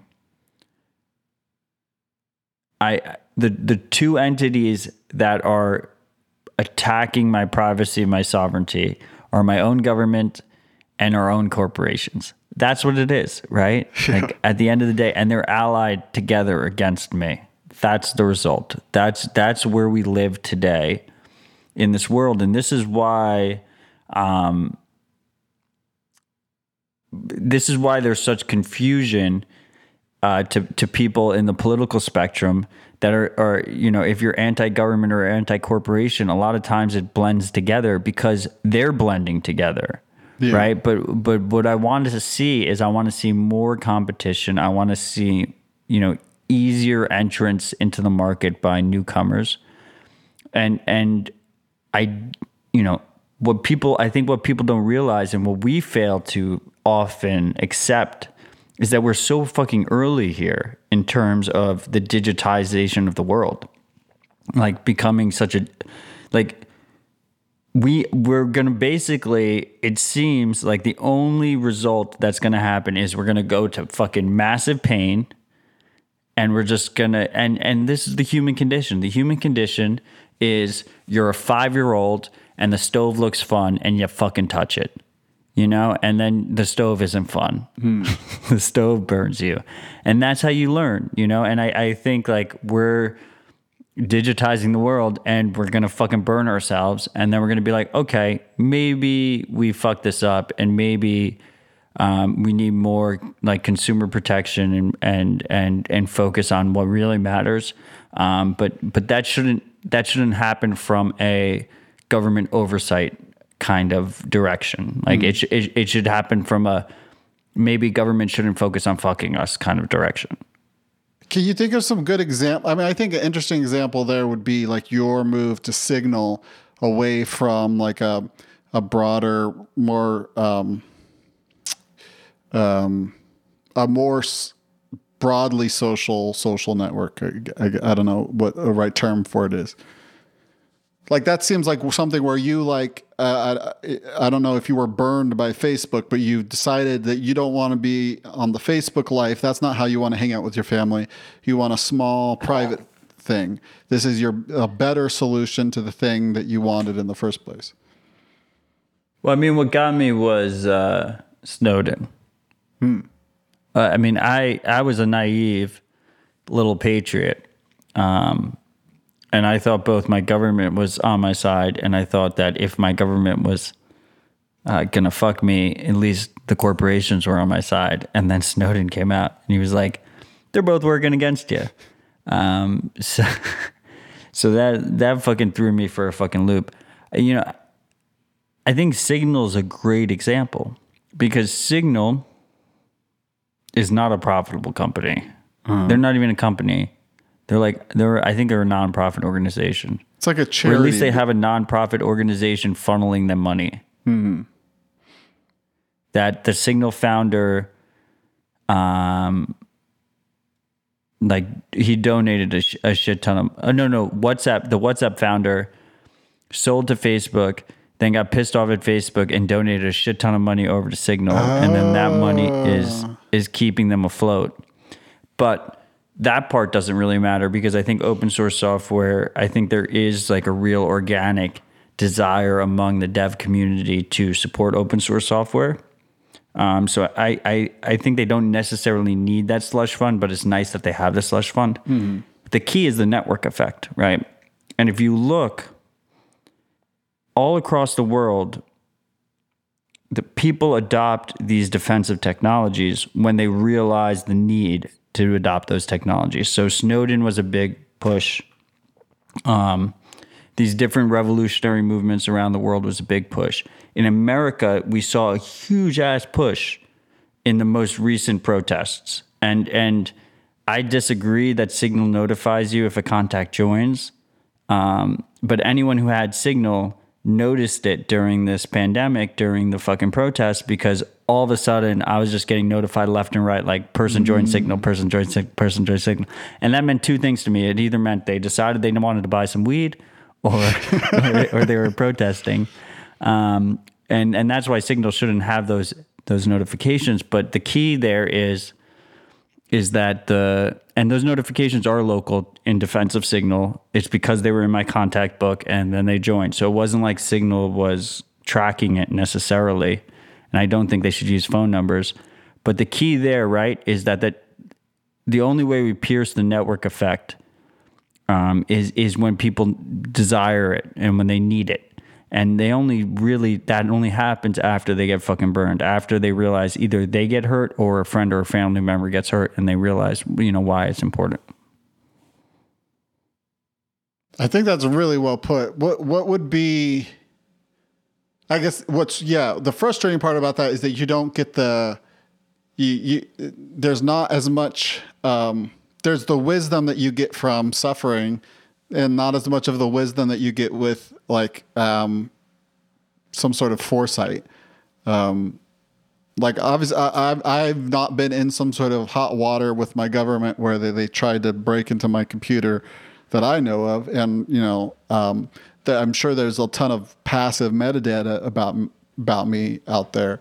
Um, but like, I'm not, I'm not in some sort of, um, antagonistic relationship there. Uh, I just, I just want to be aware that that is something that's possible in the world.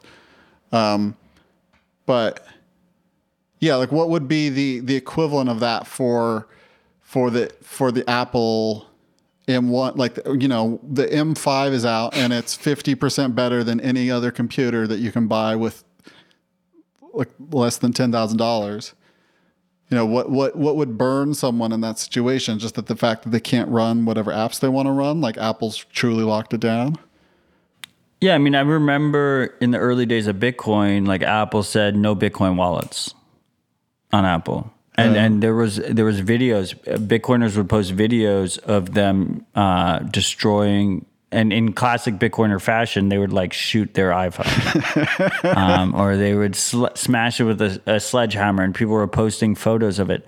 Beautiful. And I remember like back back when that was happening. I mean, this was not that long ago. This was 2014, 2015, five, six years ago. And I remember I, I said to myself, I was like, Apple will never allow a Bitcoin wallet in their iPhone. Right.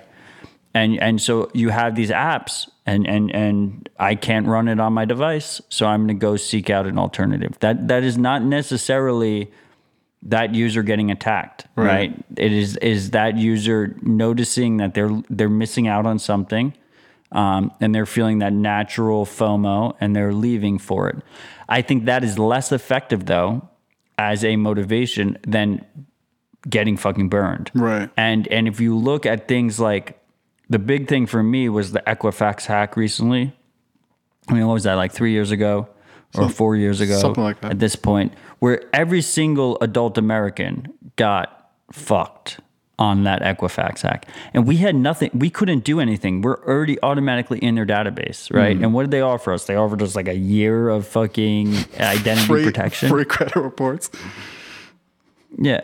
It was bullshit, right? And as that happens, that's going to happen more and more as all of our information gets digitized and and people will learn. People will learn like when you grow up, you know, they tell you, you know, I remember my parents like it was the fucking 90s, right? And Dateline was freaking out about uh, janitors like touching children, right? And they're like they would like tell your kids, like tell your kids like if if an adult male at school tells you to go into a closet, like don't go into the closet, you mm-hmm. know? It's going to be the same exact fucking thing but with digital hygiene, with with protecting your own personal privacy and it'll become accepted.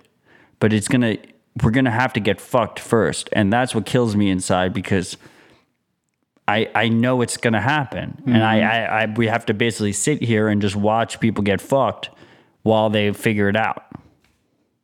I think that the the temporary ban on Bitcoin apps is really interesting in that like I didn't I wasn't around in Bitcoin at that time, but I feel like I've just had enough similar situations with Apple where Apple wouldn't let me do the thing with my computer that I wanted to do. That like that's like built up this sort of background um, be wary kind of thought, you know, and that's why I I I think twice. Be, like I want an iPhone because they seem cool and they're obviously really fast and stuff like that. But I like, well, what what what what will Apple not allow me to do with it, and what will Apple decide not to allow me to do tomorrow? So I already have that little that little mindset. But yeah, I man, I just hope I hope that it's. I, I, uh, part of me, I guess, feels like if, if if it got to some sort of ridiculous situation, like it feels like it would be like too, it would be too late. like, like I mean, Signal is nice; it exists, and it's great as a way to escape like iMessage or plain text or WhatsApp or whatever.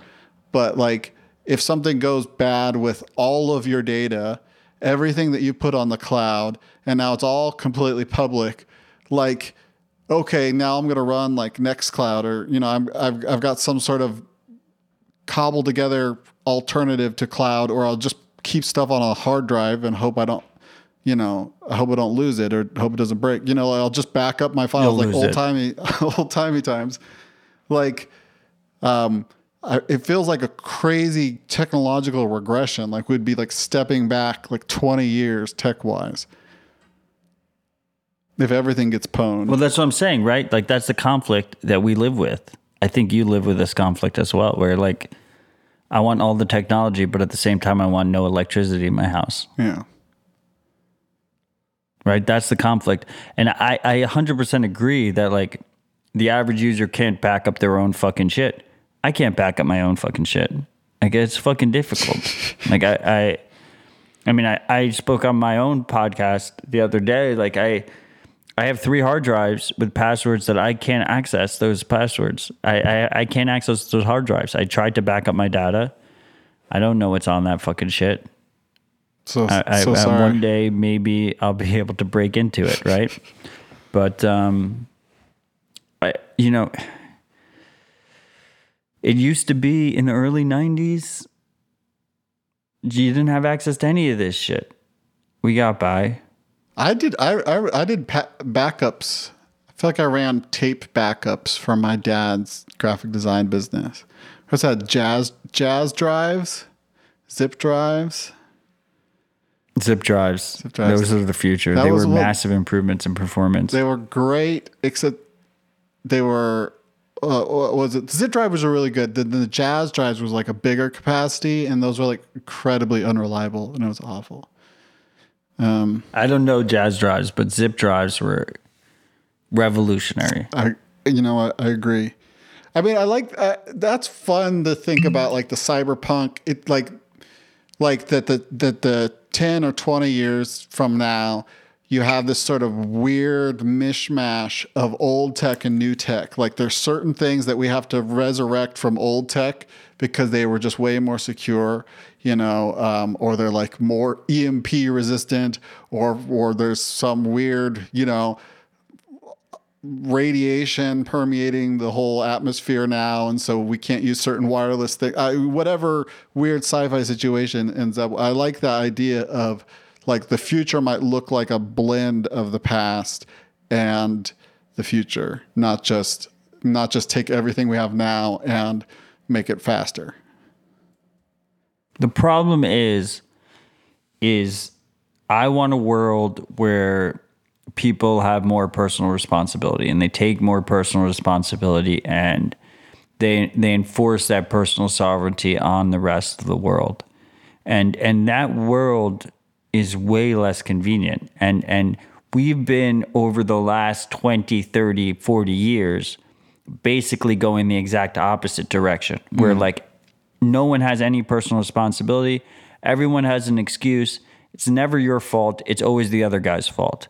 And we basically need to slap the shit out of people in into this other direction. And there's no way that happens without pain. So i i think i th- i think ultimately ultimately we end up in a situation where like people are going to get hurt and they're going to learn from it and hopefully their descendants and themselves figure it out and we move towards a future again where we have more personal responsibility on our everyday lives. Well, uh, see, that's interesting. Uh, So I, I totally agree that like one of the biggest ways to improve is just like tech literacy, basically, just like understanding of technology so that you can use the harder to use things that are more healthy for you in some sense.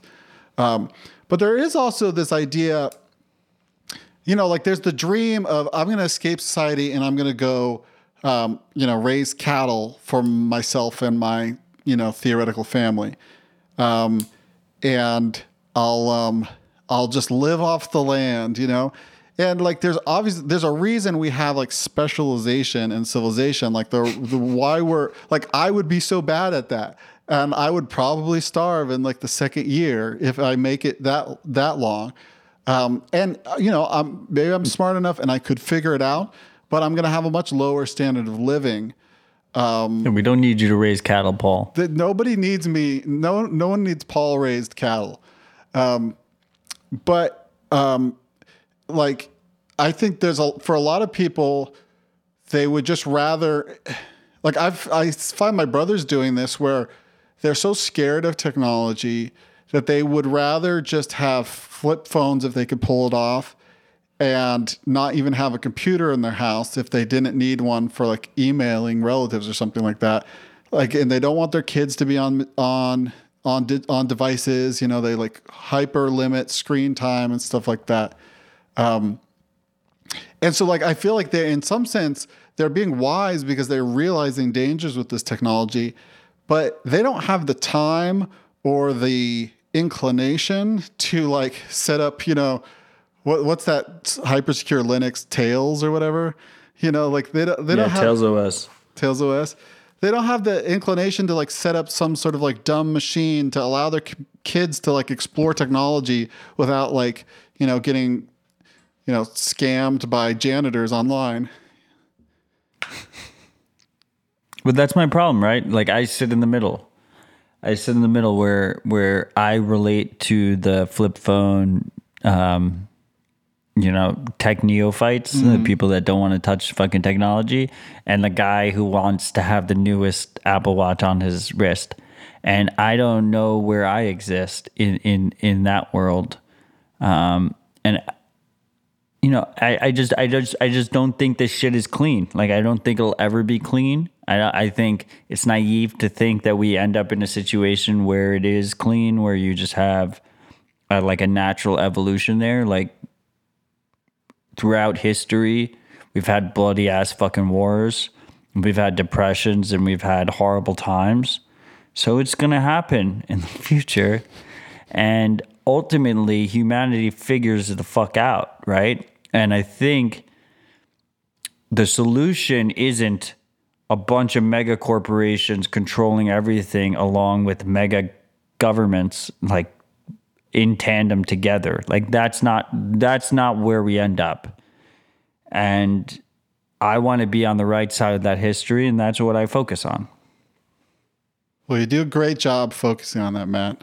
And I really appreciate, um, yeah, really appreciate you and the work you're doing. You got you got some videos on how to be a little more self sovereign, especially with Bitcoin. Obviously, you're um, on Tales from the Crypt. You guys are always hammering on privacy and security and like I don't know. I lo- I love it. It's some, but I guess sometimes I just think it's it's a heavy lift, and maybe I'm not. It's I'm too much of a pod person to lift to. do- to dude you're our people. I i agree it's a heavy lift. We all agree it's a heavy lift. You know it's gonna be it's gonna be a fucking fight. Yeah, we're not this is not uh it's not going to be easy. Uh, the the the future is bright but it's going to be dark in the interim We've got medium term darkness. medium medium term darkness and your lights are going to automatically adjust based on based on the AI Like Amazon goes to war with Google, and now your like your lights turn red, and like we we need like Alexa says we need you, citizen. How bad would that be like whose side are you on on the Amazon Google war I don't even know The Amazon Google war. I feel like you got a way better supply chain on Amazon. I feel like if you're ta- talking about, li- you know, that's a classic thing in war is you've got to secure the supply line. It's like Bezos versus Sergey versus Tim Apple, and they're just all going at each other, and you're just like, I don't know. What am I gonna do? Got to choose a side. That's the fucked up part. They're all on the same fucking team. They don't fucking give a shit. That's they're not true. competing with each other. Like Google's not competing against Apple. Amazon's not competing against either of them. They're all just winning. They are winning so much. They're doing such There's a good no job. there, it does it doesn't feel like there's competition. I don't feel like there's competition right now. No. And that always bugged me when like Neil would complain about that on the Verge cast because I always felt like his solution was some sort of government intervention. But Which it is every time. but it's he's not he's not totally wrong. Like there is there is a bit of a lack in, in competition. Um well we No, the problem is is that there is government intervention. They're just on the side of the corporations. Right and there's That's the corporation thing. That's what they always fail to realize. Yeah, I, I guess I just, I still, I think it's still kind of an open question to me. If you didn't have this huge relationship between government and um, companies, would you still have, like, would we basically, would we be further behind with technology, but more free? Like, would we have these, you know, wild, crazy inventions that you know from megacorps or would we maybe have like a, our small bespoke um, cobbled together little freedom devices you know that we own but they're not as fancy as what we have right now?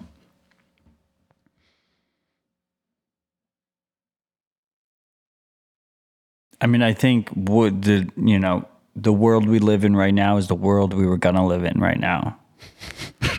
And i don't try and uh work through the what ifs hmm. because this is the situation we're in right now, and I work I work through the what could be in the future because that's what we can fucking change, and I want people to realize why it's important, and I I think that the average person can make substantial changes on their own without getting overwhelmed. Don't overwhelm yourself. Just make little changes, you know, little things that you think about in your day to day life where you realize you know you're doing wrong. You know, you know, when you say to yourself, and hopefully you're on speakerphone right now, and I'm going to trigger your speaker Alexa, what is the weather today? That is wrong. You're asking your wiretap what the weather is today. Don't do that. Unplug that thing, throw it out. Do the little things that improve your privacy today, improve your sovereignty today. Raise your children that way, and slowly and surely we will win this war. Well, that's a, a beautiful message to end it on. I think we've it's been almost two hours. Um, this is this is really fun. Um, it's fun to talk about. I mean, we obviously got pretty philosophical there, but it's also fun to talk about what's going on in the world. What's what's Tim Apple up to these days? What are they building? What are they making? What what's the last um, actual gadget you bought? Uh, I mean, I have my 4A here, my Google Pixel 4A. I have my System 76 Lemur Pro, which we're communicating with. Oh, beautiful. Um, I have my Jabra. I forget what what model is. They they go all over the place. My Jabra earbuds sitting here. I got my CoinKite Coldcard. Dude, the Coldcard. I got a lot of tech. I got. I just got a set What, of what's your most recent tech? four USB cables. There you go. With is the the Coldcard USB cables the CoinKite yeah, ones? the what you call it, mini mini USB. I I used to have a mnemonic for remembering. It's like many is more many than micro. I think that's the- that. Which is ridiculous, right? Like micro should be the smallest. Uh, yeah. So yeah. Very confusing. So this is for plugging my Coldcard in. Also, my um, what call it? My keyboard is mini USB. My my like music keyboard. Oh, that's what I got. I got a drum pad. I got a what call it? What's the brand? Wait, let me look. That's what I have. Jabra Elite 75Ts. the ah. best the best earbuds. I like True Wireless. True wireless, yeah. but that's not what we're using for this. I, I use wired for this. I got a PreSonus Atom drum pad. I've been working on some music There you go. recently. Not sponsors. Not sponsors. Just a couple guys love tech. Talking about the the doom of the world. All right, Matt. Well, thanks for thanks for hanging out. Uh, to everybody who's listening, thanks for listening. Sorry that there aren't tons of episodes. Um, not gonna make any promises, but I, I do appreciate you, and I see you on Twitter. And uh, yeah, hit me up with uh, anything you'd like me to talk about. I want to see in the comments on Twitter what you think about this episode and uh, be critical, be harsh. Okay. All right. You heard you heard Matt. And uh, follow Matt on Twitter. It's at Matt Odell. Don't follow me. Don't follow Matt. Why not? You don't want I know, follow me. I'm at Matt under dash Odell. MattOdell.com is all my contact information and and different resources if you want to go check that out. Okay, mattodell.com. Cool, dude. Uh, all right. Well, thank you and goodbye.